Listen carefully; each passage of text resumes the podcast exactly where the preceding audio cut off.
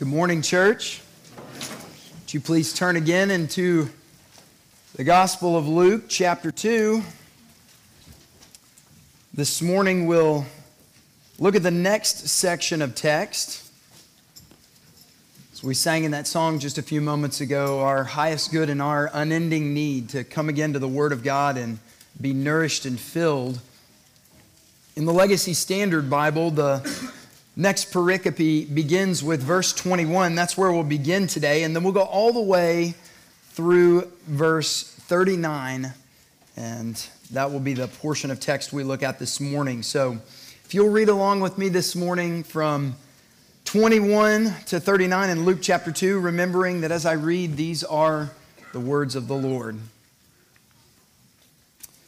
And when eight days were fulfilled so that they could circumcise him, his name was called Jesus, the name given by the angel before he was conceived in the womb. And when the days for their cleansing according to the law of Moses were fulfilled, they brought him up to Jerusalem to present him to the Lord. As it is written in the law of the Lord, every firstborn male that opens the womb shall be called holy to the Lord, and to offer a sacrifice according to what was said in the law of the Lord a pair of turtle doves or two young pigeons. And behold, there was a man in Jerusalem whose name was Simeon. And this man was righteous and devout, waiting for the comfort of Israel. And the Holy Spirit was upon him. And it had been revealed to him by the Holy Spirit that he would not see death before he had seen the Lord's Christ. And he came in the Spirit into the temple. When the parents brought in the child Jesus to carry out for him the custom of the law, then he took him into his arms and blessed God and said, Now, Master, you are releasing your slave in peace, according to your word. For my eyes have seen your salvation, which you have prepared in the presence of all peoples, a light for revelation to the Gentiles and for the glory of your people Israel. And his father and mother were marveling at the things which were being said about him. And Simeon blessed them and said to Mary his mother, Behold, this child is appointed for the fall and rise of many in Israel, and for a sign to be opposed, and a sword will pierce through your own soul as well, that the thoughts from many hearts may be revealed. And there was a prophetess, Anna, the daughter of Phanuel the tribe of Asher. She was advanced in years, having lived with her husband for seven years from when she was a virgin, and then as a widow to the age of 84. She never left the temple, serving night and day with fastings and prayers. And at that very moment, she came up and began giving thanks to God and continued to speak of him to all those who were waiting for the redemption of Jerusalem. And when they had finished everything according to the law of the Lord, they returned to Galilee to their own city of Nazareth. Thus far is the reading of the word of the Lord. Amen. You may be seated. Let's ask God's blessing on our time as we do each week.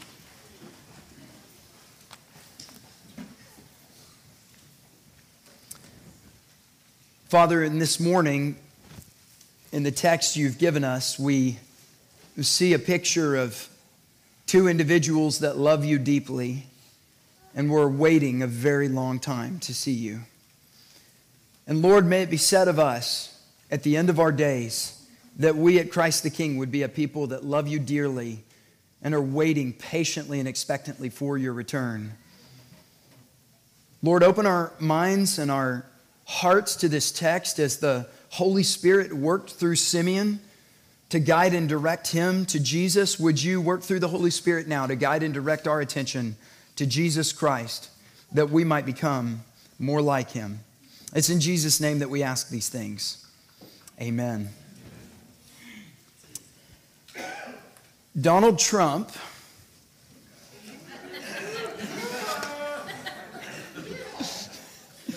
Thomas Stonewall Jackson, Douglas Wilson, and Jesus Christ. It's an unusual group of names, I know. But they do have something in common. Each of them elicits unavoidable polarity. Just last week, I was asked if Donald Trump turns out to be the candidate for the Republican Party, Pastor Chris, will you vote for him? I'm sure you're all eager to hear how I answered that question. Regardless of which way I would answer that question, I would either be a hero to some and a complete villain to others. I either care with all my heart about the survival of this republic of ours, or I'm an evil, unthinking fascist who collects Nazi military trading cards. What I am not in almost any case, regardless of what you may think of former President Donald Trump, what I would not be in almost any case, regardless of my answer, is a reasonable individual. If I told you that I have the utmost respect for and think fondly of the memory of Confederate General Jackson, I am either a Chad King historian or clearly I am a white supremacist. I don't often quote Doug Wilson but several years ago, I was at a rehearsal dinner where I just passively made mention of something that he had said that helped me. And the couple that I was speaking with immediately turned and started speaking to a different dinner guest. There are some names for which the tolerance crowd is not entirely tolerant. Now, before completing his nativity preface here, Luke brings in two additional cast members to the story. Simeon, and Anna. They're only with us for a few short verses, and we aren't even told that much about them. In fact, Matthew excludes them from his birth narrative entirely. But Luke includes them. He takes time to mention them. These two aged saints who have both lived all of their lives in what seems to be unequal devotion to Yahweh their God. And they add their witness to having seen the Messiah, another report to encourage Theophilus in his faith crisis. Now, we just read a brief summary in the text this morning of their love and devotion to God. And we, church, are faced, when we come into contact with people like this, with a decision. We are faced with Simeon and Anna, and, and we come to a crossroads a confrontation, a kind of personal impasse, if you will. They loved and lived for their God in such a way that we have to decide. We have to decide whether or not they're either nuts, they're crazy, they have no idea how to spend their lives with wisdom, or this Jesus is, in fact, the Messiah of God. The whole world right now is caught up in a globalist fervor. Let's all just get along. We're all one big human family. Let's all come together and have peace and love. And behind the scenes, they've got this giant concrete machine that's pouring the, the foundation for their secular universe project. That's what they want to do. They want to bring the whole world together underneath no king but me, no king but you, no king but really who's at the top. It's Christians like Simeon and Anna throughout history who show up on the scene and they take a jackhammer and break up all that nonsense. They're citizens of heaven who have figured out how to marry the worlds of private devotion and public faithfulness to Jesus so that wherever they go, their very presence becomes the hour of decision for those they come into contact with. This morning, I want to look at how Simeon and Anna loved the Lord Jesus in order that we may love him in the same way and make the world around us face the question is Christ king or someone else? Well, I want to look at the text this morning, as I mentioned earlier, beginning with verse 21. But let me briefly say that this text is bookended by the circumcision of Jesus in verse 21. It's kind of a transitional verse. I'll talk about that in just a minute. And then there's a return trip to Nazareth in verse 39. So you, you need to remember at this point that Joseph and Mary are still likely in Jerusalem, hanging out probably with Joseph's family. Shortly after Mary gives birth, the appointed time in the law for Jesus' naming arrives. This is the point at which he would be circumcised. And, and the text says in verse 21 when eight days were fulfilled so that they could circumcise him according to the law, his name was called Jesus, the name given by the angel before he was conceived in the womb. Now, it's, it's nothing for me to say that this is a very significant event in the life of the Lord Jesus. The moment when the boy child would officially, officially be recognized as belonging to the old covenant family of God. And the Bible has quite a bit to say about the significance of this moment, the significance of the circumcision rite in Israel. But just notice how little time Luke spends on it.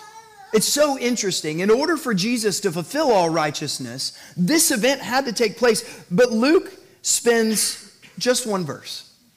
No references to symbolism or typology, no mention of Abraham or Moses. There's not even a mention of the law here. It's not even that he was circumcised according to the law. No mention. Just Joseph and Mary obeying the angel's message in accordance with the Word of God. As I mentioned earlier, verse 21 is primarily transitional. The massive significance of circumcision, which is essential, and I'm going to talk about that more in just a minute, seems to be overshadowed by that same theme that we've seen so far through Luke faith and obedience. Faith and obedience. You've got faithful Joseph, faithful Mary. What's the next thing that we're to do? We take him on the eighth day, have him circumcised, and we name him. We name him in accordance with the name given us by the angel according to the word of God. As we've seen, this is going to be a theme that comes up again and again throughout our study. Let me ask you at this point in the sermon this morning are you known for a steady, reliable faith in God, which is followed by simple obedience? Faith that is childlike and unchallenging, which may seem like a contradiction to some of you here, and we can talk about parenting issues later. We were taught this as children. We were taught to say things like, God said it, I believe it, and that settles it. Now, I know that there's a nostalgic corniness in that phrase for some of you, but when you think about that saying, there's something very simple but very true, very beautiful in that. Just take God at His word, church. Take God at His word, believe Him, and obey Him. He is pressing you, perhaps, to give up that everyday beer that you've just got to have. Quit making excuses to go to the fridge at the end of the day and get one anyway. You feel compelled to go downtown once a week and walk the streets looking for someone to share the gospel with. Then get in your car and go. What are you waiting for? You've been told now by three different covenant members at this church that your tone with your child is harsh. So delete your mental definition of anger and take your fellow covenant members' advice to realign to the biblical standard of love and nurture of children. Simple faith and simple obedience. That's what God is asking us for without challenge, excuse, or delay. Now, what happens next in verse 22 took place about 32 days later, about 32 days after the circumcision event, we read, and when the days for their cleansing according to the law of Moses were fulfilled, they brought Jesus up to Jerusalem to present him to the Lord. There's a lot going on here, but I want to look at just three things with you this morning. The first is that according to the purification requirements in Leviticus, Mary was due at the temple for her ritual cleansing after the birth of a child 40 days later. Now, this was 40 days because it was a male child. If it was a female child, it would have been 80 days later. At this point, she would have been declared in the court of the women area that was as far up as Mary could go towards the temple. The priest would have come down and he would have declared her ceremonially clean and Consequently, at this point, she and Joseph uh, could resume their marital uh, intimacy practices, which at this point they haven't had a chance to do yet because they've been waiting on the birth of Jesus. So Joseph could finally go into Mary after this declaration of cleansing. But there's something interesting here. Notice that the text says, and when the days of their cleansing were fulfilled. Verse 22. Joseph also likely had to undergo a ritual cleansing. Now, why is that the case? Well, it's likely that he came into contact with some body fluids. As the Labor of Love song by Andrew Peterson, I think rightly has it, there were no midwives to be found in the streets of David's town in the middle of the night. So, in other words, Joseph was probably on delivery duty which would have made him unclean as well as Mary. So they both had to go in and be cleansed. The second thing that I want you to notice is that the law required an offering for purification. Skip down to verse 24 with me. It says that they had to offer a sacrifice according to what was said in the law of the Lord a pair of turtle doves or two young pigeons. Now, you know that they could not just walk into the temple, call the priest down from the priest's court area and say, okay, it's been 40 days, we've got this baby, we need to be declared clean. There was something additionally required in the law for cleansing, for this purification rite. Always in the Old Testament, when we see purification, we see it connected to sacrifice. And that's exactly what you see. They had to make a sacrifice for their purification. But Leviticus 12, which is the text that's being referred to here with the two turtle doves and two pigeons, actually commands principally a lamb and a dove or a pigeon. But Luke tells us that Joseph, Joseph doesn't give the lamb, he offers an alternate sacrifice. This would have been the sacrifice for a poor man. That would have been two turtle doves or two pigeons, and that's Leviticus 12, verse 8. It doesn't mean that Joseph was broke, but we do get just a brief window into their financial situation. They weren't necessarily well off enough to go by buy the full lamb and present that as the sacrifice. Finally, and this is the one that I think is most profound in this portion of the text, we see that Jesus was offered or dedicated to Yahweh. Go back up to verse 23. As it is written in the law of the Lord, every firstborn male that opens the womb shall be called holy to the Lord. What's interesting about this verse is that a boy was presented to the Lord for dedication only if he was of the tribe of Levi. And that's Numbers 18, verse 1. The rest of Israel's sons were to be redeemed with a five shekel ransom, and that's from Numbers 18, verse 15. But Luke makes no mention of the ransom. It's almost as if this unusual dedication was done in lieu of the ransom.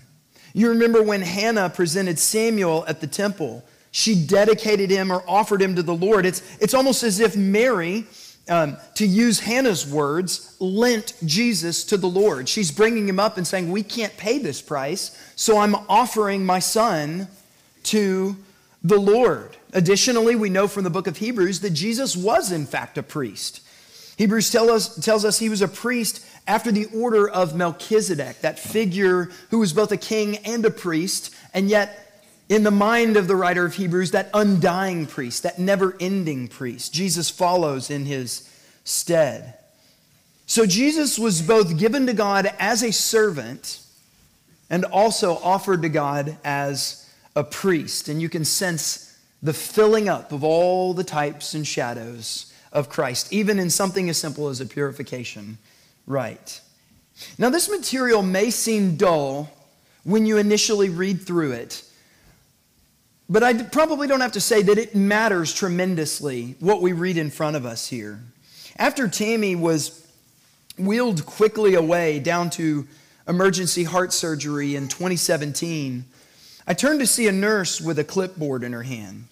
She looked at me and said, Now comes the hard part. It was the consent form that I had to sign. I don't have to tell you that this was the last thing on my mind I wanted to do. It was a good bit of paperwork, and, and I had tears streaming down my face as I tried to make the words out. But, but I did know this. What I sign here right now, it matters tremendously. Because I've got to hand my wife, I've got to hand her life over to the care of another. I want to know that this person's going to take care of my wife. I want to know that this person's going to do the best job that they absolutely can. And all of these details for Theophilus, as he reads through this, all of these details matter to him. It, did he fulfill all the types and shadows? Is this Jesus, the Messiah that Isaiah talked about when he talked about a suffering servant? Is he the priest to come who would fulfill all righteousness and be able to present a sacrifice for me that I would never need another sacrifice for? In spite of their poverty, and also you can imagine the difficulty of being away from their home in Nazareth and the inconveniences that that brought, Mary and Joseph went through these rituals of obedience with faithfulness. Each event that took place was required, to use Matthew's words, for our Lord to fulfill all righteousness. Consider Consider this passage that I took from a, a commentary by J.C. Ryle. I think it's worth reading in full. This is just thinking about the circumcision rite. Here's the words of Bishop Ryle Let it suffice to us that we remember our Lord's circumcision was a public testimony to Israel that according to the flesh, he was a Jew, made of a Jewish woman, made under the law, Galatians 4 4. Without it, he would not have fulfilled the law's requirements. Without it, he could not have been recognized as a son of David and the seed of Abraham. Let us remember furthermore that circumcision was absolutely necessary before our Lord could be heard as a teacher in Israel. You ever thought about that? Without it, without circumcision, Jesus would have had no place in the Jewish assembly and no right to any Jewish ordinance. Without it, he would have been regarded by all Jews as nothing better than an uncircumcised Gentile and an apostate from the faith of his fathers. So look at it this way Joseph and Mary's obedience to God was critical, not just for their own righteousness before God, but it had a, a tremendous impact on the life of their son, who at this point doesn't even have voluntary control over his arms and legs. You think about how important. Now, a moment ago, I talked about this simple faith and love for God, which flows into obedience. And it matters even if you're in a home with just a newborn. There are parents here at Christ the King who feel like they're way behind in parenting. There are dads who feel like they have no control in their home. There are moms who are desperate for a change in the behavior of their son or daughter. You read about Joseph and Mary, Simeon and Anna, and you throw up your hands and you want to throw in the towel. And you just give up before you even start. I can't get there. It's there's I don't know what am I supposed to do? How do I make this kind of progress? The, the bar is too high. The goal is unattainable. This past week, Michael Foster said on Twitter activity drives results, not goals. He doesn't mean busyness activity. That's not what he's talking about. He's not just saying get busy and do things. He means faith filled obedience to God. That's what drives results. I want to see my child learn to control his anger. Do you set that example for him or her?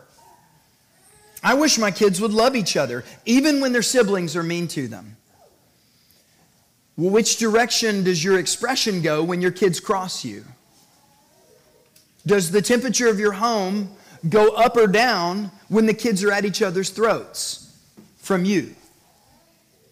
Do, do you love the children even when they don't love each other or when they turn and they show meanness or hatred towards a parent? Do you love them anyway? I want my kids to grow up loving and following Jesus. When is the last time that your children caught you on your knees pleading to God that they would grow up following and loving Jesus? I know. I know. Jesus was perfect. We look at this example. He had parents that set a good example for him, but Jesus was perfect, so imagine, though, the impact of a faithful father and a faithful mother taking the next obedience in line and saying, Yes, Lord, and doing it. It's exactly what we see from Mary and Joseph here. And by the way, if that's not your childhood story, if you didn't grow up with that example around you, it can be for your children. It can be today. It can begin today. It doesn't matter how many times you've failed up to this point. Tell God and tell your spouse and tell all of your children together that you are done with your defeatist attitude towards parenting and towards the family, and that you're going to obey God in this particular area. I get mad with you children too frequently. I'm done with that. I'm repenting, and I'm going to work on this particular area. Or I don't lead family worship in the home. And I know it's wrong. I know I need to be pointing you all to the Bible, pointing you to the Lord, teaching you how to do devotions. I'm going to be obedient in this area. And then ask your children and your spouse, your husband, your wife, to be prepared to forgive you when you fail again, because you likely will. And then get up and repent and do the obedience again and fight again. We serve a God who has promised us that all of the years of our lives that the locusts have eaten up, of our sin and our suffering and our sadness and our bad attitudes and our bitterness towards our spouse or our kids or our extended family, we serve a God who said he can restore to us all the years those locusts ate up. So, what is the one thing that you need to begin doing in your home right now to obey God? I want to encourage you, church, go do it because your children are watching, even the little ones. Now let's take a look at the, the portion of the scripture this morning where we see these two witnesses that Luke introduces to us. And I want to take this passage out of order a little bit. I want to look first at how Luke describes Simeon and Anna. What kind of people are they? And then we'll look at what they said. Then we'll look at the prophecies or the words that, that are quoted here in the text this morning in the middle of this rite of cleansing, so you can imagine this is in the court of the women. This is as far up as Mary could go. Joseph's with Mary. They have the baby with them. Jesus wasn't actually required to be at Mary's cleansing, but because of their removal from the location Nazareth where they're at, he's, he's with them at this point. They also need to do this dedication to the Lord and offer him to the Lord. So Jesus is there with Mary and Joseph in the court of the women, right in the middle of the rite of cleansing, God sends a man named Simeon who comes up and starts speaking and takes Jesus in his arms. Simeon's name means God has heard, and he's been waiting for this moment all of his life. He's been looking for the sign of the Messiah all of his life, which is interesting because in English, the name Simeon is assonant with the Greek word semeion, which means a sign. And again, Luke doesn't tell us a lot about him. We don't know what tribe he's from. We don't know anything about his family or his history. Uh, we don't know if he was some kind of priest. There is a speculation that he was a priest and that's why he was in the temple all the time. And the Bible doesn't tell us that. It tells us the Spirit led him to the temple right at this moment, right at this hour. I think it was likely that he probably wasn't a priest. But either way, Luke doesn't give us those details. He does tell us, however, that Simeon was no average follower of Jesus. He was no average Yahweh worshiper. Verse 25, he was righteous, he was devout, he was waiting for Israel's comforter. The rabbis in those days had a, a knack for referring to the Messiah as the Menahem, which means comforter. We're going to sing a portion of Isaiah chapter 40 at Psalm Sing later today, and that begins Comfort, comfort my people. Comfort my people. Simeon's love for God was unquestionable. He was, he was also a man who was uniquely filled with the Holy Spirit. Verse 25, the Holy Spirit was upon him. Verse 26, it had been revealed to him by the Holy Spirit that he would not see death before he had seen the Lord's Christ. Verse 27, and he came into the Spirit, into the temple. Now, the locals may have thought this guy was a little off, a bit of a quack, a religious fanatic, an extremist, a few fries short of a happy meal. But because of the Word of God and because of Luke's insight into this moment, we get to see the man's heart. We get to see who he was. We don't know his family, we don't know his background, but we get to see his heart. We get, to, we get a picture, an inspired, inerrant picture of the kind of devotion to Yahweh that he had. And because of that description, you can't not take him seriously. Now let your eyes drift down to verse 36 and 37. Look at the description of Anna.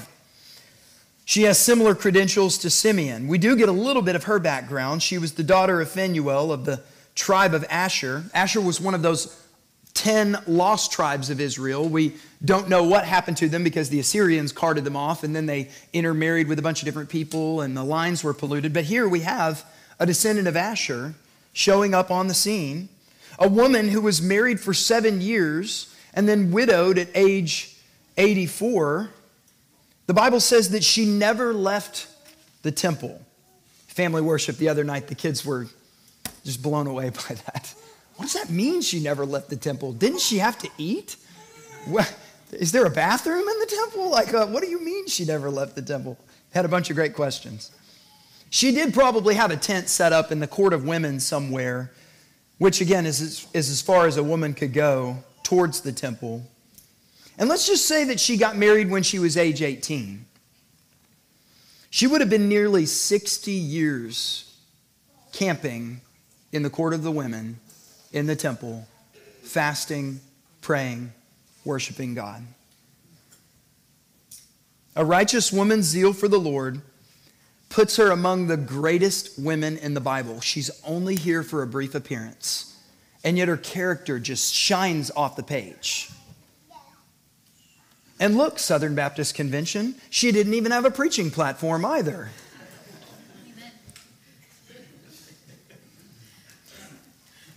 In this brief moment, with the appearance of two random individuals, and, and then a brief glimpse into their hearts, you're left with precious few options. They're either both lunatics or Jesus has in fact come on the scene. But one thing you can't do, you can't ignore them. You can't read through those descriptions and just say, well, that's interesting. Move on to the next page.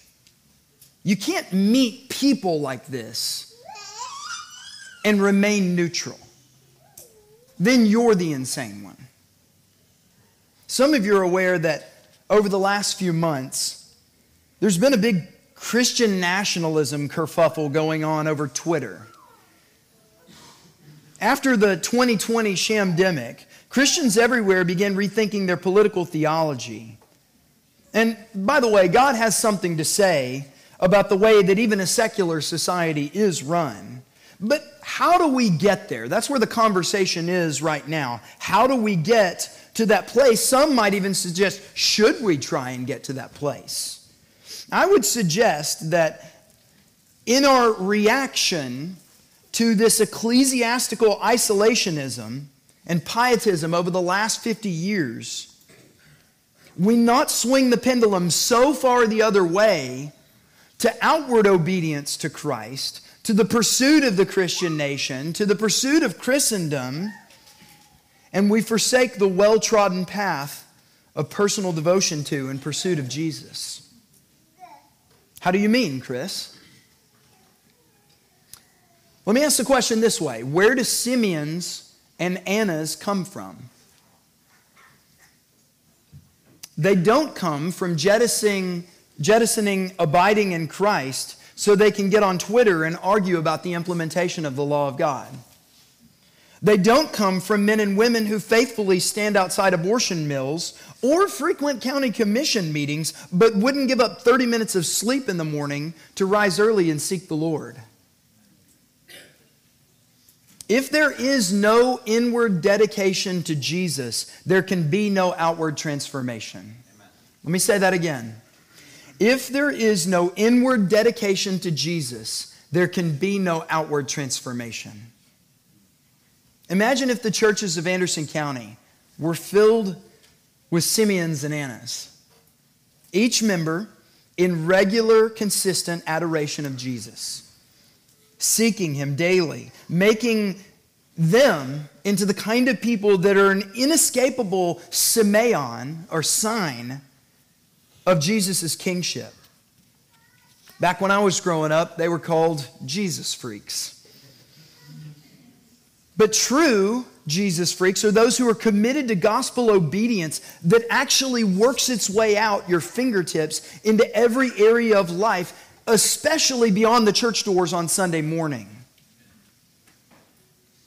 These are the kinds of people that ignore the slanderous accusations of legalist and behaviorist because they care only for the favor of God which they're courting.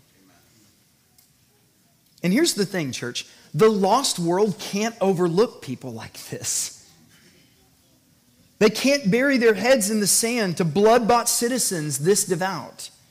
They can't avoid the men and women of God who never let the worship of Jesus in their hearts go out. Night and day, they never leave the presence of the Lord, who come out glowing with the power of the Spirit of God on them. Church, you were made to live off of Christ. You may never preach to a thousand people or even see with your own eyes the conversion of a single person. But your faith and obedience to Jesus can bring the world to the point of decision. You may have spent your younger years without any discipleship, stunted by pastors like Matt Chandler, who told you when you read passages like this, you're not David, you're not Simeon, you're not Anna. Quit trying to imitate Bible characters, only imitate Christ.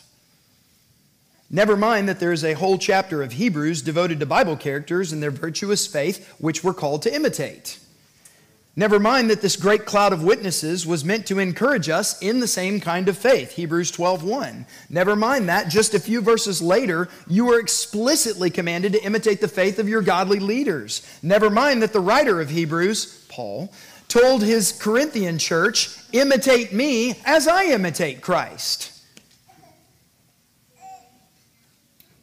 Today can be the day you start over and begin through even the smallest acts of obedience living for Jesus. It won't happen overnight. Simeons and Annas are clearly built over a lifetime. But the spirit of laziness has a hold of some people here, and they just won't do anything to try. I don't know how to worship Jesus. I don't know how to seek him.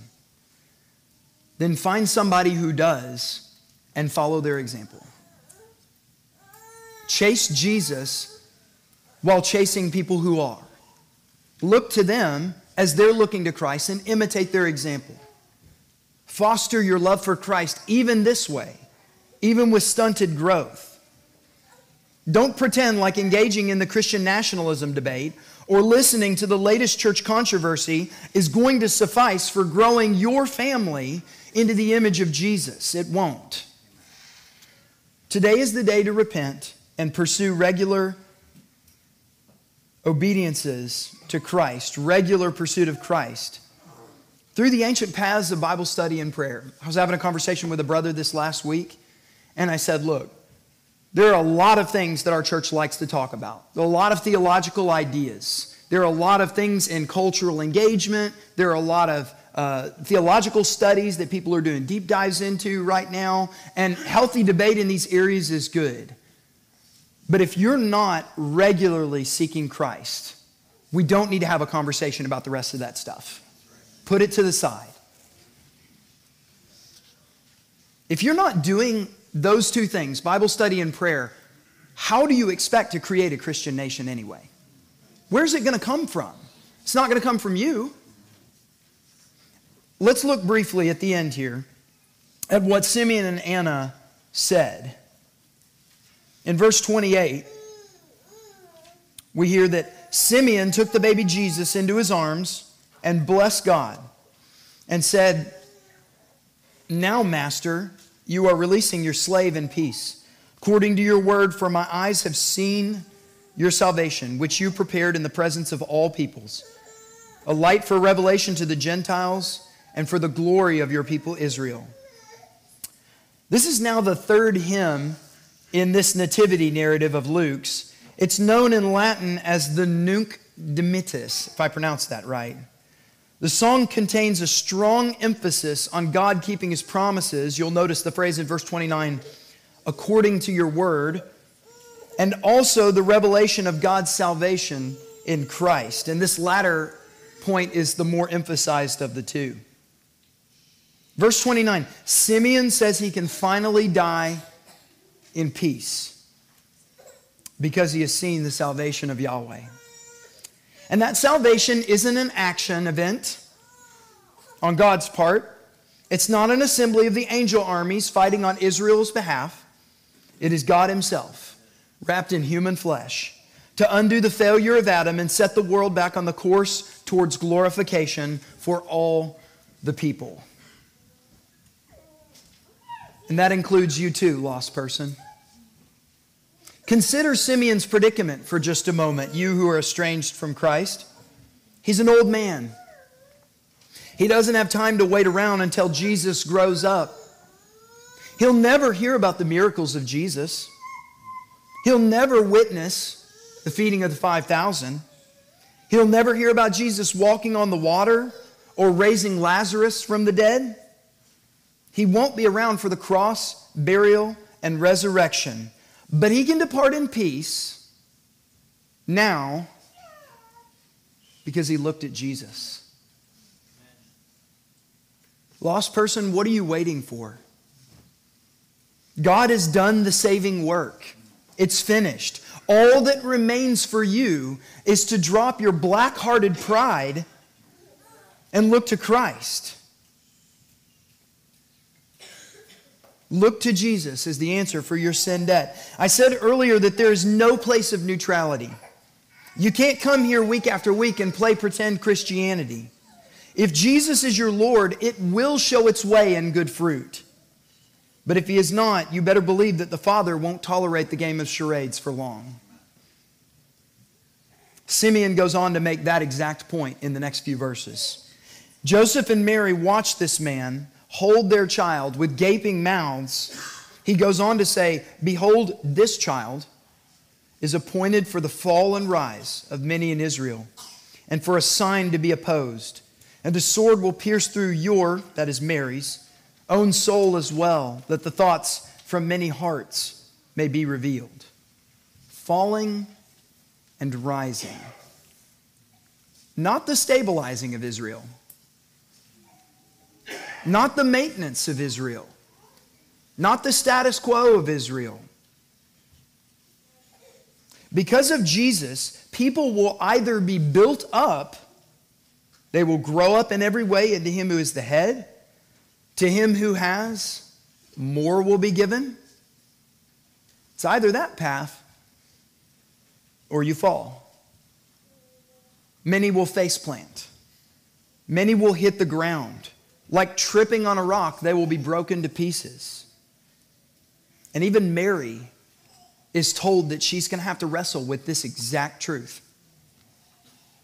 Her son will end up being a sign that is opposed by many. Through that sign, the thoughts of many individuals privately get exposed. What happens? Jesus is the fork in the road.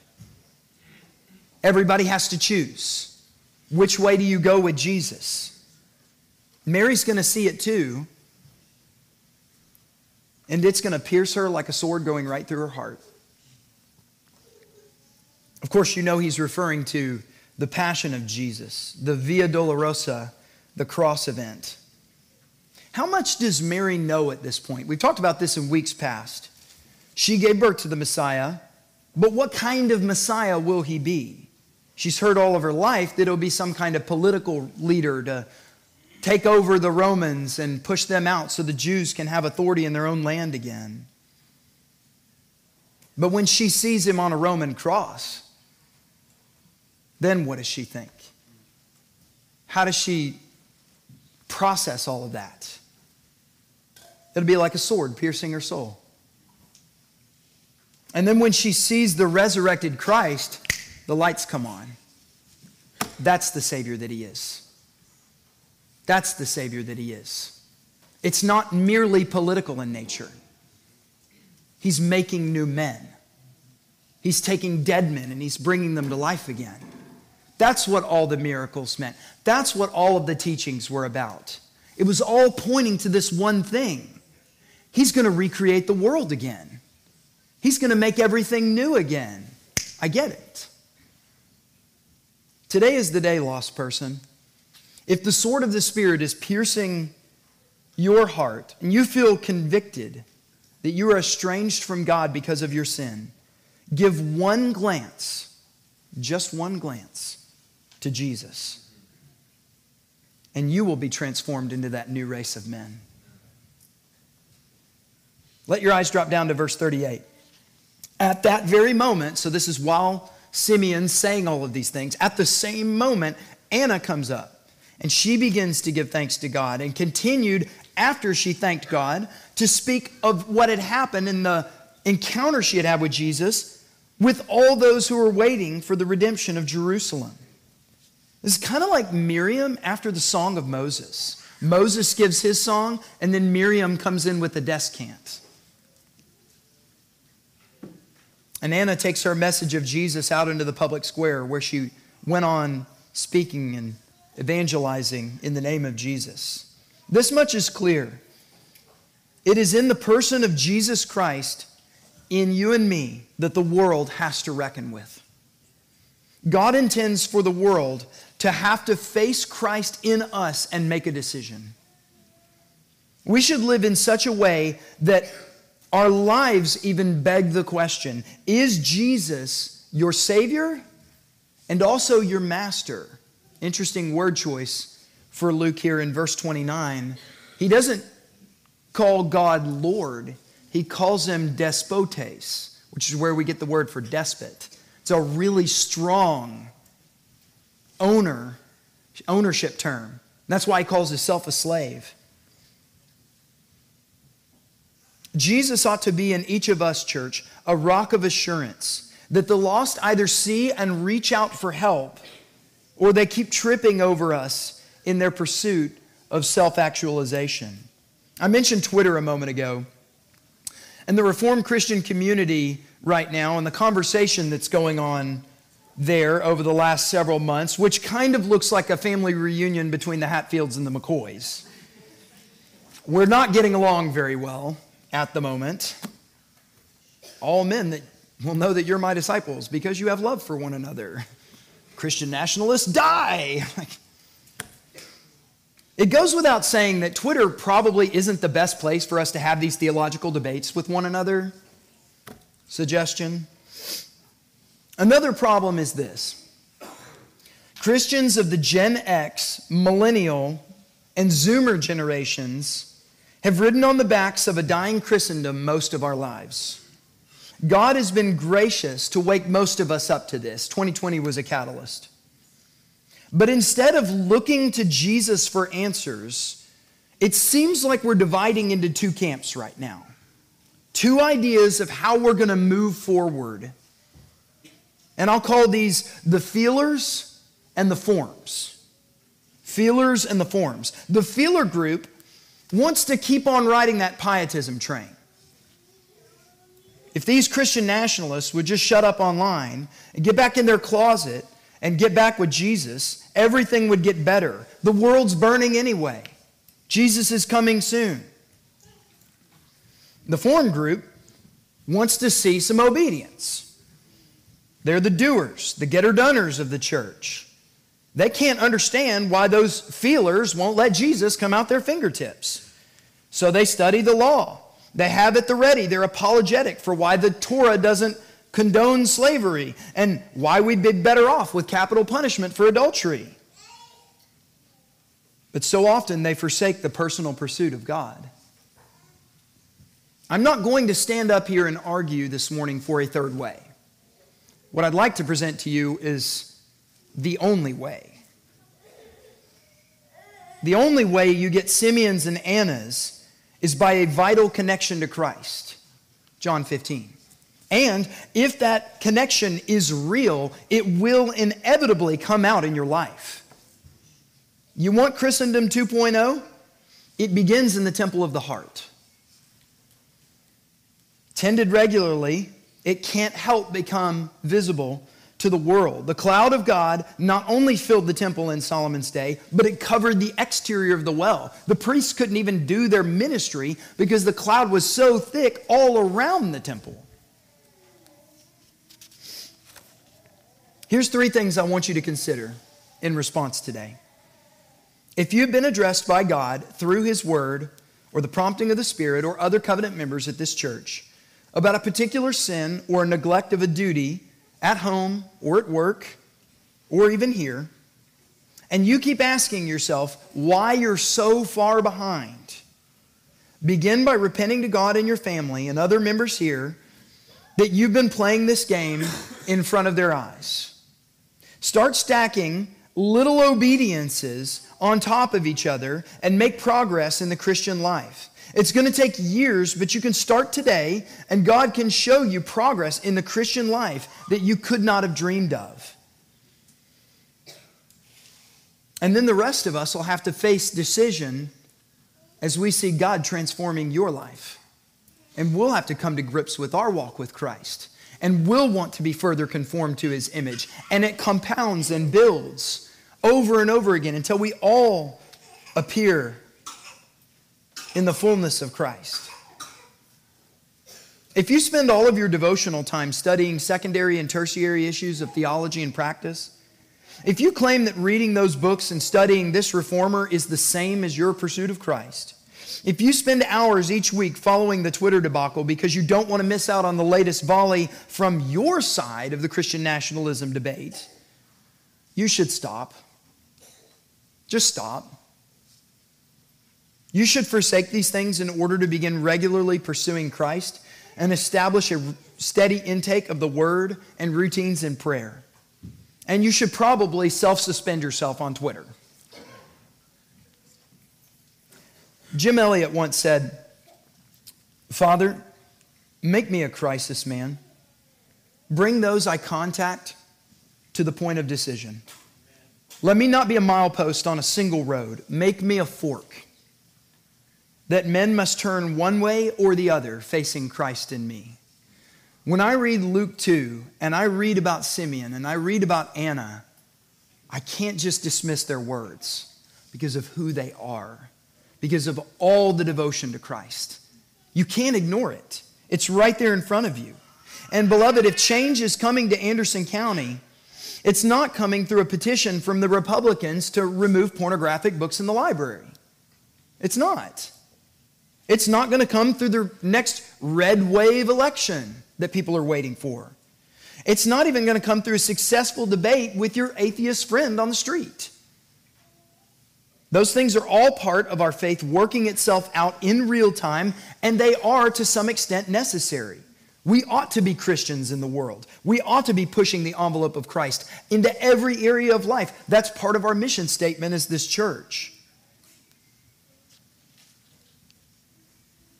But if we never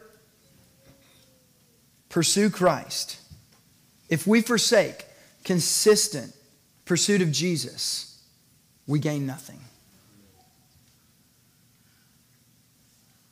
It's the Simeons and Annas of church history who lived lives for Jesus in such a way that a response was demanded.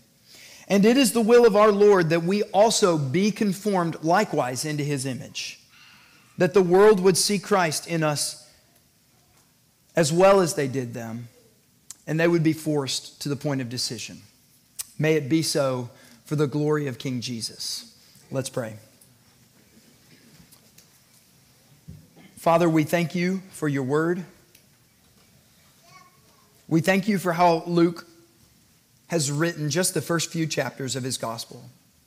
that we are faced with so many fulfillments of promises, so many evidences of your faithfulness, even in the life of the Lord Jesus, needing to fulfill all righteousness, and yet in his helpless humanity, his mother and father were obedient to you and did what was required. Lord, you are sovereign over all things. And, and even now, you are sovereign over the trials that we face in our homes, and in our marriages, and in our jobs. And Lord, we long to be the kind of people that have a tangible fervor for the, for the Lord. And so, Father, we ask that through the power of your Holy Spirit, working through your word, you would help each of us to grasp this thing or that thing that simple act of faith, believing I need to do this and then put it into action and do it. And that through our faithful pursuit of Christ and our simple obediences in our lifetimes, you will see us conformed into this kind of people because it honors your Son, and that's our highest desire. It's in His name.